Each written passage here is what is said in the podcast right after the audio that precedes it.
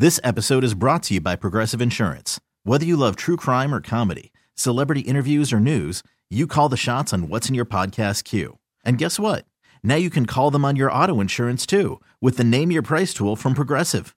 It works just the way it sounds. You tell Progressive how much you want to pay for car insurance, and they'll show you coverage options that fit your budget. Get your quote today at progressive.com to join the over 28 million drivers who trust Progressive. Progressive Casualty Insurance Company and Affiliates. Price and coverage match limited by state law. Here in lower Manhattan, that's what's happening. This is John Minko on Sports Radio 1019 FM and Sports Radio 66 WFAN. Flagship station for New York sports. Listen to the fan anytime, anywhere. Download radio.com app. Favorite us today. If you have Alexa or Google Home, just say play WFAN. You'll be locked into the fan. Thank you.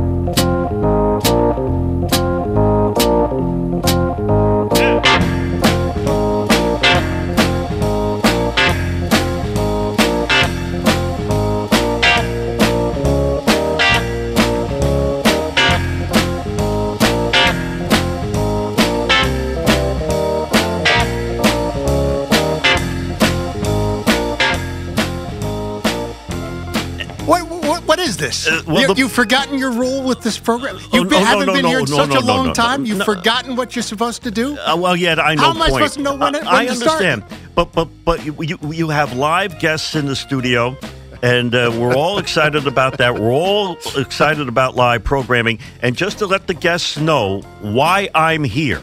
I've been summoned. I've been away from this program for quite a while, and I've had uh, discussions with uh, top level management that uh, uh, we needed a little bit of discipline on this program, and that's why I am here and will be uh, for a number of Sundays in the next couple of months. Oh, so goody. You, you better be on your best behavior. Well, good morning, everybody. That's the voice of John Minko. Remember him? Remember hearing his voice on Sunday mornings? It's been a while. Mink, it's good to have you back here with us, yes, I'm us going to be on, here on uh, Sunday morning. Be here on Sunday morning be, be, between uh, you know taking care of you and, and Rick Wolff and Baseball Boy. You know that keeps you busy right there. Yeah, absolutely. All right, Mink is going to keep us up to date on happenings in the sporting world this morning. And good morning, everybody. I'm Bob Salter. It's um, gotten to be kind of a wet morning uh, out of doors, as uh, Mink said in his uh, top of the hour update. And look at uh, the weather. It can kind of be a little bit tricky in uh, some spots too. So do take care if you're headed out and about. And we're very pleased that in hour one of our program, we have a live guest who is in studio with us. He's got an interesting um, background uh, to bring to our discussion. David Allensworth is joining us in studio. He's the owner at uh, Shady Tree Films. He's the director of Soul to Keep. And we're going to find out about this um, new movie. Um, and it's an interesting story associated with that as well. First of all, David, thank you. It's nice to have you join us on our program. Bob, thank you for having me. And uh, and also, you made a, a yeoman's trip, literally uh, coming in to WFAN today Quite too. a snowstorm a little north of here. So anybody traveling down into the city today, be very careful out there. A snowstorm. Imagine that, Yeah. literally. Hmm. And he came here, P- Peter. He came here through a snowstorm to come literally to WFAN today. I had I had like snow moving sideways in my windshield. I couldn't see the road. Well, nice to have you join us. Um, I guess a little bit of background in, um, you know, in introducing you. I mentioned the fact you're uh, owner at uh, Shady Tree Films. We'll get into talking about Soul to Keep. Um, in your background, how do you describe what it is that really got you inspired to get into making films and directing? You know, uh, everybody's a different sort. Uh, what's in them, what they have in their soul. Uh, some of us are doctors, some of us are negotiators, some of us are DJs, some to like to have a voice. Uh, for me, I'm a storyteller, and that's the the fire that's in me. And you could tell a story many ways. You can write a song. You can, uh, you know, write a book. Uh, you can paint. All those things are telling a story. And for me, I fell in love with the idea of telling a story on screen. Uh, it's very inspiring. What's that realistically? What's that like when you know you start with I'm going to assume is a germ of an idea, basically. Sure. Yeah. Watch that grow, and then reach the point of a finished product. It's it's a journey of change because you have that seed of an idea. Uh, you know, you get into a script. Uh, you're going to rewrite that script several thousand times, and then you get into pre-production. You're looking for locations, and uh, you find something that kind of then changes what was in the script because now the location's a little bit, you know, got a nuance to it. The bathroom's on the left side, not on the right, and so then you start to have different ideas about that, and then you get to production. And then, uh, speaking about the weather, we had uh, built into, into this script, we had snow in in our final act. We had a major element that had to do with snow, and when we shot in the middle of winter, upstate New York, where you're expecting it to absolutely 100% snow, like today, no snow at Nice. all. Nice. And we had to scramble and come up with ideas of how to rework that. It was a nice surprise, nice surprise in the film uh, that we had built into the script, and so uh, it turned into something else that was even more brilliant. So sometimes it just works out that way. So it changes as it goes, and you have to be on your toes. You have to have good producers around you uh, to help you solve those solutions, and then that's just into production. And then you got to get into post production, and you see your film change even then as certain scenes are not as necessary. You start to cut. Uh, you start to see the the beauty in a few different moments that you didn't actually see on set, and you then you bring those out, especially in performances. We had really great performances from our actors, um, and they're all up and coming, fantastic uh, young folks. So, uh, you know, and then by the time you get to the full post production process, uh, adding layers of music, you start to see the tone start to shape uh, into something, just something quite amazing. What is Soul to Keep about? Soul to Keep is a horror thriller, demon possession film where a bunch of kids, a bunch of millennials, I guess we should say, uh, go to a country house. Uh, it's been inherited by a couple of them, uh, and they go there to party. Uh, and they then, of course, while partying, discover something very bad in the basement, uh, a ritual room. And uh, while intoxicated, they decide this is a great idea to go ahead and summon a demon, and they think it's a joke. And then, of course, it's not, and something happens, and uh, all hell breaks loose. It goes south from there. The beauty of this film, though, is uh, that that demon, particularly, is one that some people are familiar with in demonology or Christianity or the Judeo-Christian faith, uh, is uh, Beelzebub, and he's a very uh, gluttonous demon who just wants to consume everything. So this story is about how Beelzebub uh, makes an effort to consume the souls of these millennials that show up at this country house. Where on earth did this idea come from?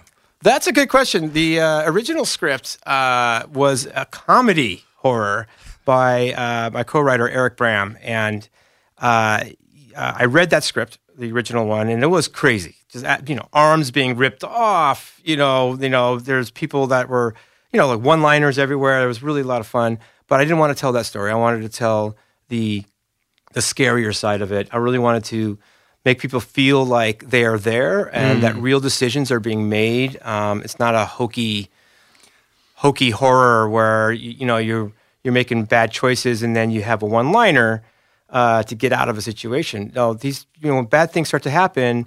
It's one of those. What the hell? Just what? What's going on here? And how do we get out of here? You know. And so, um, and then a really great thing about it is the decision making. Uh, if one of your friends starts to act crazy, like a demon, and starts to do really bad things, and you can't necessarily leave, what do you do? It's a lifelong friend. Do you think about killing them, or do you find a way to, you know, get that demon out of them and, uh, you know, send the demon back to hell in some spell book kind of way? And so those are, those kind of considerations are in this film. Now, another aspect of your work involves um, being involved in working with deaf people. Hmm. How'd that come about? That's a good question. Uh, along the way, as I was rewriting the script with Eric Bram, um, uh, was reducing the amount of characters. There was a whole bunch, people getting killed off left and right, and uh, I wanted to bring bring it down to an ensemble cast. And originally, to scare people, I kind of felt like it was a scare tactic. Uh, the seed of the idea, like, what if one of the friends was deaf? Um, how difficult would that be to survive? Or perhaps it's an advantage in some way. And I was thinking about Beelzebub, who's consumer of all the senses, and that Beelzebub can't consume the senses of someone who doesn't have hearing. I thought that was really a fun idea. But as we got that into the script, we made another discovery, kind of a social importance um, that if this the, the character her name is Tara, played by Sandra Mae Frank, who uh, if anybody from New York has seen Spring Awakening, she was the star of Spring Awakening here on Broadway, and that character is the girlfriend of one of the other main characters, and we just thought logically to be authentic, if she's the girlfriend of this guy, he probably knows how to sign. And if they're all friends for a long time, maybe they all need to know how to sign. And then that kind of thus began began the the whole. Well, this is cool. What if we have a kind of environment where friends include deaf and hearing, uh, just because they all have the ability to communicate with each other? I kind of thought that was really really cool. And as we got to set, it was magical. Absolutely. And how, how did you in you know incorporate? Um, because that, that's got to be kind of tricky, making that all work. It was. We had to to make sure it's authentic. Uh, you know, for these other characters. So these, mind you, these actors did not know how to sign prior to this production. Only one. One was uh, somebody who actually knew how to interpret uh, and happened to be a fine actor uh, playing the part of Freddie. Uh, his, uh, his name is Craig Fogel, and um, but everybody else didn't know how to sign. So we had to hire uh, what's called an ASL master, uh, somebody who can teach and make sure that it is accurate and and looking good. So that's uh, something that we had to have on set, and then we had to have interpreters on set to uh, shadow Sandra at all times, so that when we needed to, con- to communicate with her for every shot that she was in, anytime she wasn't on camera and we were working with her on her scenes, uh, we needed somebody to interpret because I personally don't know how to sign. Uh, I learned some along the way, but you know, going into it, I didn't like take a crash course in sign language. Uh, I'm you know now excited about the idea of learning sign language, and uh, my children actually are learning it. So it's a real good outcome of that. But on set, we had to have an ASL master and interpreters at all times. Uh, I mean, in terms of your shots and and the like, that it would seem that would be tricky because you're also you know trying to make things flow in a certain fashion, but yet you need the interpreters Yeah. to be able to keep the communication going that you need too. It does slow it down in terms of a traditional set. Uh, you know, you have to double your efforts. Uh, you have to, you know, talk through an interpreter, and then you know they have to then interpret that to Sandra. But they, but they're pretty quick about it. It's really shocking to see how quickly they sign, and it's it's like when you're hearing another language, and and it's just and you have no idea what they're saying, but they know what they're saying. So their hands move real fast, and it's very emotional and, uh, or I should say, emotive. So, um, but it, it, it, was a an interesting uh, phenomenon on set to watch this happen, and we had to do many takes. As our ASL master was also watching the screens to make sure that you could that the sign language was happening correctly, uh, and uh, that was you know an, uh, an interesting experience. There's a lot of different elements that are, all need to come together in this to make it, you know, to make it authentic.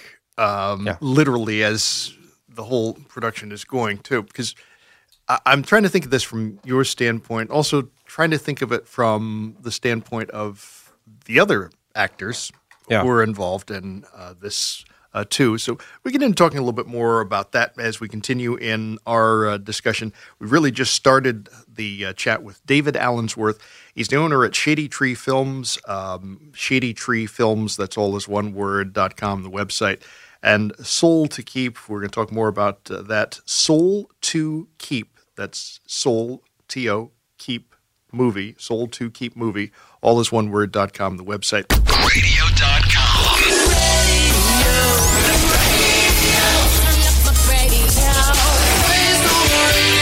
Radio.com. It is Sunday morning on the fan. Good morning, everybody. This is Bob Salter. Tell you, can you believe that literally I went out, went into another radio station, and came back during Minko's update? I get into more things around here on Sunday mornings. It's absolutely incredible. It's quite a skill to like literally sit down at exactly the right moment and start talking. Exactly. Sometimes it just works well. Other times, eh. We're in discussion with uh, David Allensworth on our program. David is owner at Shady Tree Films, director of Soul to Keep, talking with us about the movie and talking about this uh, production that was involved. You know, I alluded to something before Mink's update and messages, Yep. and that was the idea of from the other actors' standpoint. Yeah. Okay. What was that? What was that like? In terms for of them for them because you know having a in- deaf actress with them. Yeah. that and you know so many people did not know sign language okay um it's got to be well actually let, let me not put the words in your mouth Yeah, I, I'll tell you this. Um, once the actors, uh, the other actors, uh, uh, knew that there was a deaf angle as they read the script, uh, they got very, very excited. Um, the idea of uh, learning a new skill as an actor. I don't know if you've ever seen like actor resumes, and they they put on the oh, I could play basketball and I do karate, and you know they they have like different things. And now they can like they can sign on camera, and they were so as an actor, they have this like you know desire to expand. And uh, so that was something that they were they had a lot of energy for on set. Uh, several of them i mean they, they all did just pick it up and um, took it way beyond what i was expecting of each of their skill sets. I mean it was they're just incredible talent. Uh, I'll, I'll, i could speak to one specifically uh, there's an actor his name is derek long and he plays the character of toby who's this dj um, a different kind of DJ, and he um, he had an emotional scene that we the we built in from way back when, and even into the auditions, and he nailed it. And you know, some crying and so on. And when we got to the moment, um, we shot that, and he insisted. Even though it was so emotional that he didn't have to sign, he insisted on building the signing into the emotional moment uh, and his hands moved. His hands felt like they were crying. I mean, it was like a really cool thing to watch. That that's how much these actors were affected by the idea of incorporating sign language into into the uh, film. now one thing we haven't talked about is the release officially of uh, this movie Yes. Well i mean here you are you're basically we're talking about this a little bit before we started the program it's less than a month away from its quote unquote official release is that yeah, right That's correct. Yeah. what's what is planned We uh, are with a fantastic distributor uh, called The Orchard. They uh, cater to independent films, uh, and they have very strong relationships with everything digital, everything on demand. Anywhere you want to go on demand and digitally, you can find this film come April 2nd. Uh, and uh, whether it's uh, you know Google Play, iTunes, Amazon, you name it, you know uh, Xbox, or on your on you know on Spectrum, uh, you know Comcast, wherever it is, you're going to find it. Dish even so, like it's it'll be out on April second. Uh, as far as the official release, we've been in film festivals, and in fact, we have another one coming up in Cincinnati. There's the largest horror convention uh, called Horror Hound Weekend, and I think like thirty or forty thousand raving horror fans uh, show up, and there's a film festival included, and we are nominated for Best Picture in that as well. really Yeah. you know it's funny you mentioned that i've actually heard of that festival. Oh, yeah. Okay, that's actually a big. De- that's a big deal. It's it's a big event. Uh, we've been uh, working with the fine folks that are over there, and uh, I didn't realize how big it was until we started to research what we needed to do to prepare to go for this for this convention, and it's fantastic. Like there's just so much love of of the idea of horror, and uh, they just eat it up, and they're excited about our film. We have a good film on our hands, so it's the high, the high production value. You know, we shot in 6K. I mean, you don't, you can't even watch it in 6K. It's that high. okay. Now, technically, Yeah. a whole lot of people listening to this discussion have not a clue what that means. Well, when you watch on your TV or uh, you know, or at home or on on your phone or on your iPad, uh, you're watching in either what's called 1080p, the you know the the screen is pretty good quality, HD, uh, and probably in what's called 2K, uh, 2000. I don't know, totally technically lines per uh, per you know per moment. Um, but we most and some of the better TV sets that you buy will uh, you can watch in 4K. Mm-hmm. A lot of if you go out to the movie theater uh, that's digitally showing, that'll be in 4K. Right. Nothing is higher than that, uh, and but our quality of our footage is in five, uh, 6K. A couple of moments were in 5K. We've got you know uh, aerial footage, and we you know all that aside, the story is something that is going to carry it because there's a lot of surprises in this film uh, that take it beyond your format of a, a typical demon possession film. Okay. Yeah. Here we are, less than a month from this officially being released. What's it like? What's going through your head now? Panic. Why? Well, because you want everybody to love it. Uh, you, you know, you do everything you can to get the word out. And still, at that, when it does come out, you don't really know what the reception is going to be. You don't really know how many people are going to download this thing or stream it. Um, you don't know how many people are going to show up at that theater at a film festival. You try your best to to uh, hawk your wares and go, you know, guerrilla style marketing and you know get out there on the streets and and get on fantastic shows like this to talk about it.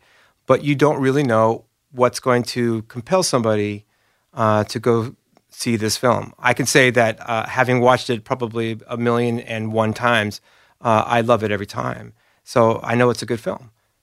So my assumption is going to be that there's going to be a lot of people watching this film, but still there's a panic because uh, that's what you do. We, you know, as humans, we get freaked out about the opening of something or your business. If you have a business that you're opening uh, and your opening day is coming up, uh, you're in a panic. You you want to make sure it goes well.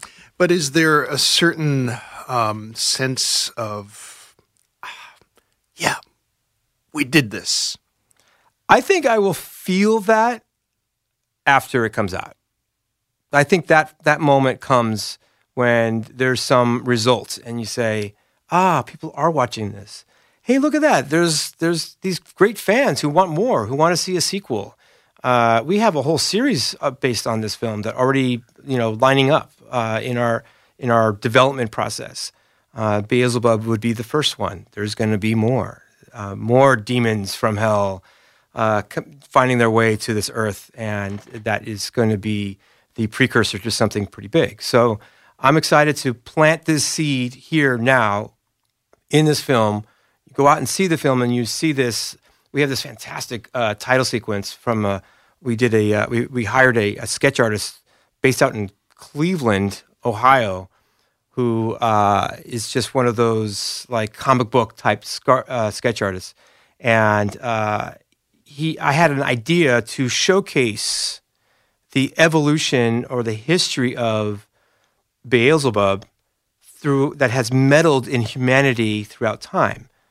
The idea of going back to like Jesus, like and, and trying to compel Jesus, or uh, the uh, when the uh, um, uh, the witch hunt, the Salem witch trials, uh, which that actually there's historical uh, reference to Beelzebub meddling in with those women who were accused of being witches, uh, and Beelzebub perhaps could have had uh, something to do with Abraham Lincoln getting shot. You know, John Wilkes Booth influencing uh, what's called obsession instead of possession, and so we have this fantastic title sequence that really takes you deep into what the effort was, has been, and now as you get into this film, this little story about a bunch of friends who show up at a house upstate New York, and uh, the the result of which Beelzebub is you know, making its way, his way to Earth. That's been the effort for a very long time.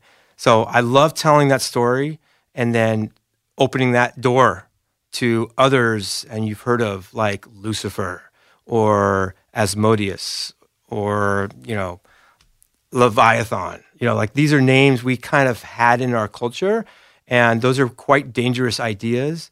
And what are they doing? And then ultimately, this isn't just about, you know, let's show how all the demons make it to Earth. It's also how that's going to be counteracted in time by the other side, the God side, the angels, and they're already here waiting for this to happen. So it's, a, it's going to be this like battle on Earth, God willing, a battle on Earth that we get to showcase and, uh, and tell this fun story. I mean, ultimately, what what is your hope that I guess results from this movie? I hope that, well, there's two fronts. Uh, I want to entertain uh, and impact people from the horror side uh, of this. This the, exactly what I just talked about. Right. The, the the battle of good versus evil, and a new way to look at it. And I want people to think about that. And uh, and this is, I mean, there's a lot of uh, culture that is behind this that understands this is a potential thing that could actually happen. And then the other side is as we went into production with the deaf community. To be honest, uh, let me tell you an experience. We opened, we had a premiere out in LA at a fantastic festival called Shriek Fest. And um, it's very like independent film, uh, curated uh, on a level where they're not influenced by anybody else. They just say, these are the movies we want to show. And we had a special screening uh, where we did it in with an open caption experience, uh, as in these the subtitles were on screen for a hearing impaired audience, a deaf audience, and they showed up in droves and watched this film. We had a, a Q and A afterwards, and with Sandra Mae Frank up there, and the the the absolute gratitude for what we did on screen was worth it. The even after we were done with the Q and A out in the parking lot, uh, I, I was surrounded by fantastic people who want to shake my hand to thank me for doing this because this is something that's sorely lacking in uh, on screen. That uh, you know, why do we need to have um, a story about being deaf to to uh, to, to include a deaf talent? Uh, our story is just that we have an ensemble cast who are all great, but one of them happens to be deaf. We don't overdo it. We just make it part of because the deaf community is part of all of our community. And that result, uh, honestly, I had left the uh, the event. I got into my car, and I was shaken. I literally was shaken by that experience, and that was an impact for me and importance of this film to get out there, to get it to the deaf community. And almost the iron- irony is that this wonderful program they can't even hear. Like if there's a way to get the transcripts, I'd like to get it out to the deaf community so they can, you know, read about it and know that we're we're we've got them. We we want this out there. We want the the hearing community, the rest of the world to understand that this is not that difficult to be inclusive. That was a question I had based on, you know, when you said that so many people showed up. Um, and my first thought was, well, how'd they know about it? Who got the word out? We had uh, we hired a, uh, a publicist, and uh, we uh, worked through the deaf community as well to to find. And also, Sandra Mae Frank has a following Okay. uh, in the deaf community, and she helped us get the word out as well. So uh, we well, every everybody has someone that, that they know that is either hearing impaired or deaf, uh, and there's a million deaf uh, people in the United States, and there's 10 million that are uh, significant hearing loss. Our own producer, uh, Matt Meyer, has significant hearing loss uh, not, and, and, and tinnitus as well. And uh, the wife of my co-writer Eric Bram is uh, deaf, completely deaf in one ear, and has significant hearing loss in the other. And so it kind of hits home. We all know someone. All right, we're going to talk more with uh, David Allensworth, uh, who is the owner at Shady Tree Films, director of Soul to Keep. He's our guest in this first hour of our program this Sunday morning. Radio.com.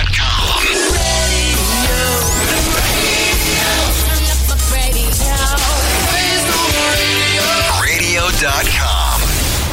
It's Sunday morning on the fan, and good morning, everybody. This is Bob Salter.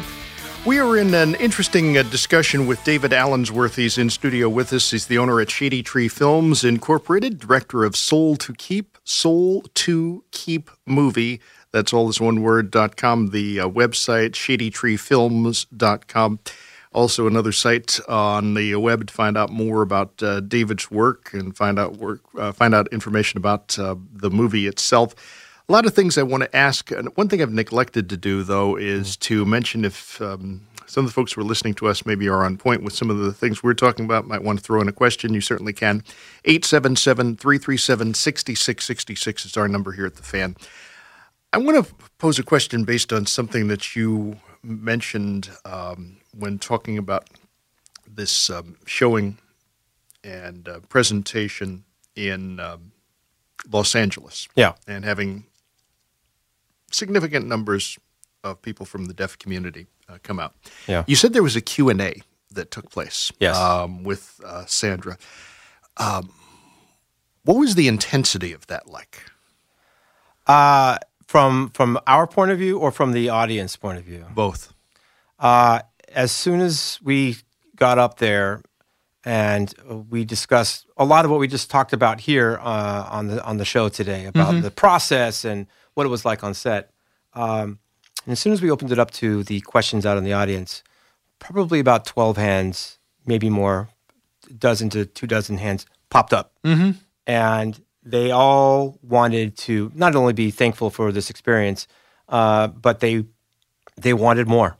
They wanted to uh, express that there's there's a major need to include uh, deaf talent in in movies and TV shows and so on, um, but that we were extremely authentic in the presentation of uh, not only Sandra Mae Frank's character but all the characters around her that felt like they were all varying levels of understanding the language. Because not everybody who's a hearing person is going to you know be completely fluent. So you could see on screen that some were a little more relaxed about how it- goes and they felt that was really brilliant that you know everybody's a little bit different. So they even caught up on all the nuances. So the the energy of uh, you know their their questions to us uh, was very apparent uh, just by the, the fact that they were so specific about what they liked about the film.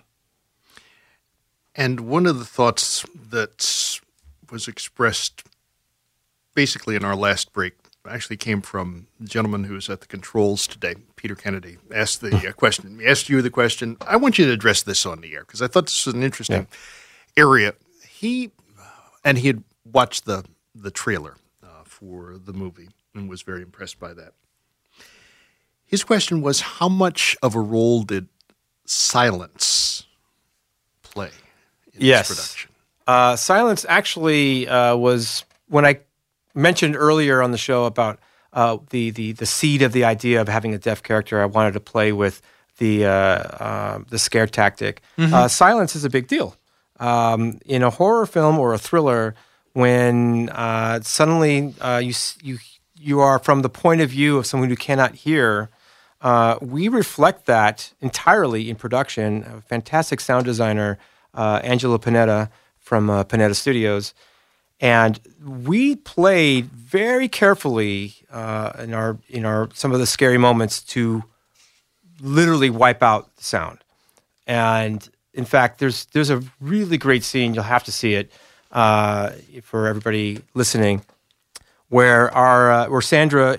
Um, there's a party going on. There's a lot of noise, a lot of pounding music. Of course, she can't hear it. She feels it through a balloon. Okay, a lot of the uh, the deaf community, when they want to hear music, they hear it through a balloon, through you know, the vibration of a balloon. They hold their ha- hands on the balloon, and this character, something happens in the film that's very loud. uh, and an attack from, uh, a, uh, I guess, our demon. And she feels that. So she goes off to investigate that sound. And as she goes off on her own into the darkness, into the dark hallway, uh, and we play with the sound uh, as it becomes her story, we suddenly cut it out, gone, and we uh, suddenly understand that she's not intimidated by the the sounds of the world. She's curious about them, and that is actually one of the first moments that you find that she becomes a hero. You know, are one of the you know it's hard to tell in an ensemble cast who's the protagonist, and she spe- starts to become that character from that point forward. Uh, that actually her deafness is an advantage uh, in the story. So, uh, you know, the the the play of sound. Of course, we had some scare ideas. She can't hear what's happening behind her. Is a fantastic scene where somebody is being attacked uh, behind her, and she's in the foreground. Uh, and you're watching her, not knowing that all that is going on behind her, and that person's trying to warn her and she's not budging. And you're like on the edge of your seat going, ah, just turn around, just turn around. and that was a, that was part of the idea originally, uh, even before rewriting the script into this more horror thriller idea. So that, that one actually survives all those changes that occur from development into distribution. That actually survives all the way through. So I'm really, you know, excited about that. And Peter, I hope I did I do justice to your question? Absolutely. It was perfect. I just think of a horror, I think of intense moments in a movie like Interstellar when obviously so much goes to the sound of the moment Mm-hmm. and then silence ends up being just as strong if not stronger. Just as loud, for sure. Yeah. By the way, I should mention the fact I haven't done this uh, thus far. Usually I do this, I, I almost feel like I get overwhelmed with this. It's 649, 649 Yeah. here on the fan because the time, the clocks went ahead an hour. We moved into daylight savings time because it'll be light longer. Clocks ahead an hour. If you didn't do that before you went to sleep last night, good idea to do that and catch up on things uh, at this point, uh, too. David Allensworth's in studio. He's the owner at Shady Tree Films, director of Soul to Keep, talking with us on our program on the fan uh, this morning. When we're talking about um, Soul to Keep and talking about your work,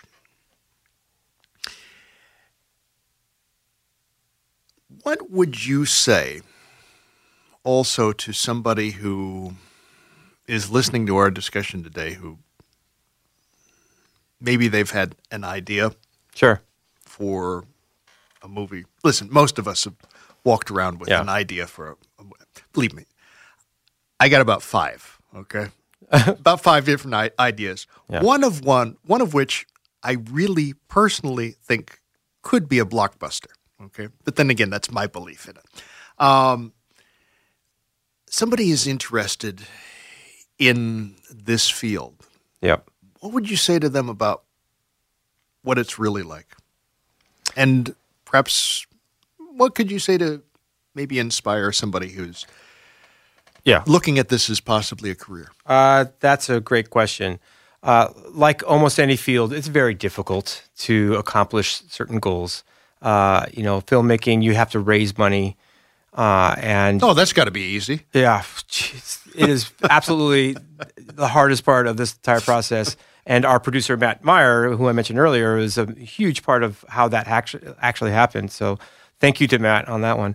Um, but you cannot convince anybody of giving you money to anything, but especially about filmmaking, unless you have certain key elements going in. You have to have passion for what you do. Uh, if you want to get into this, you got to have, you know, uh, uh, you have to be passionate about this idea, Bob. Whatever this blockbuster is, you got to be very passionate about it, um, and and you have to have persistence. You have to keep at it because there's going to be a lot of people saying no. Eh, I don't know, or they might say yes for a moment, but they don't actually, you know, come to the table. But even when you get the money uh, and you get to move into production, um, you got to continue with your vision. That's actually part of the pitch. You have to have you know vision for what you do, for what your idea is in telling your story.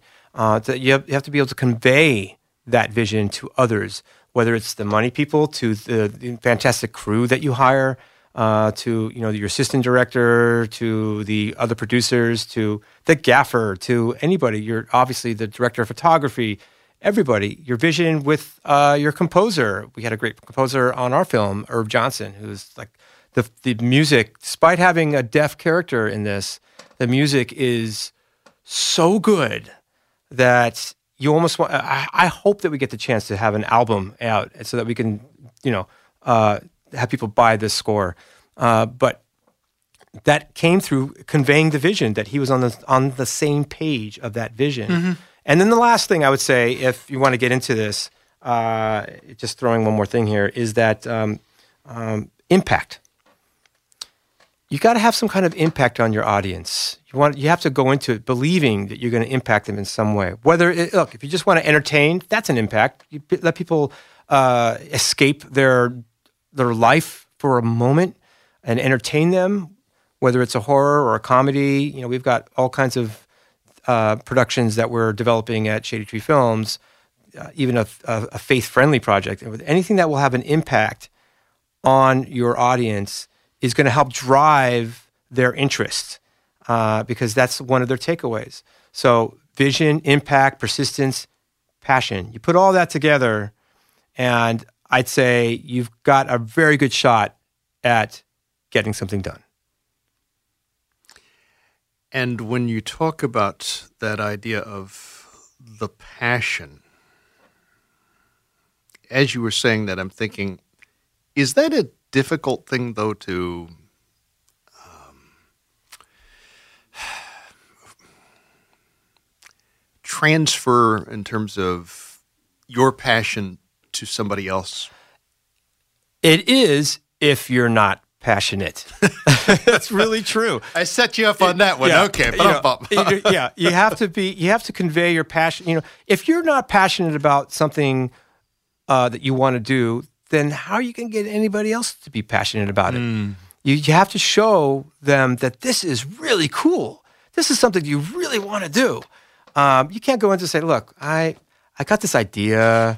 It's a I don't know a demon possession film, and some crazy things happen. And no, it's like, hey, I got this this movie where not only is a demon possession film, but we have a deaf angle that you've never seen before, and we've got surprises in the film that make you want to see the film again from a second point of view because you didn't see it coming.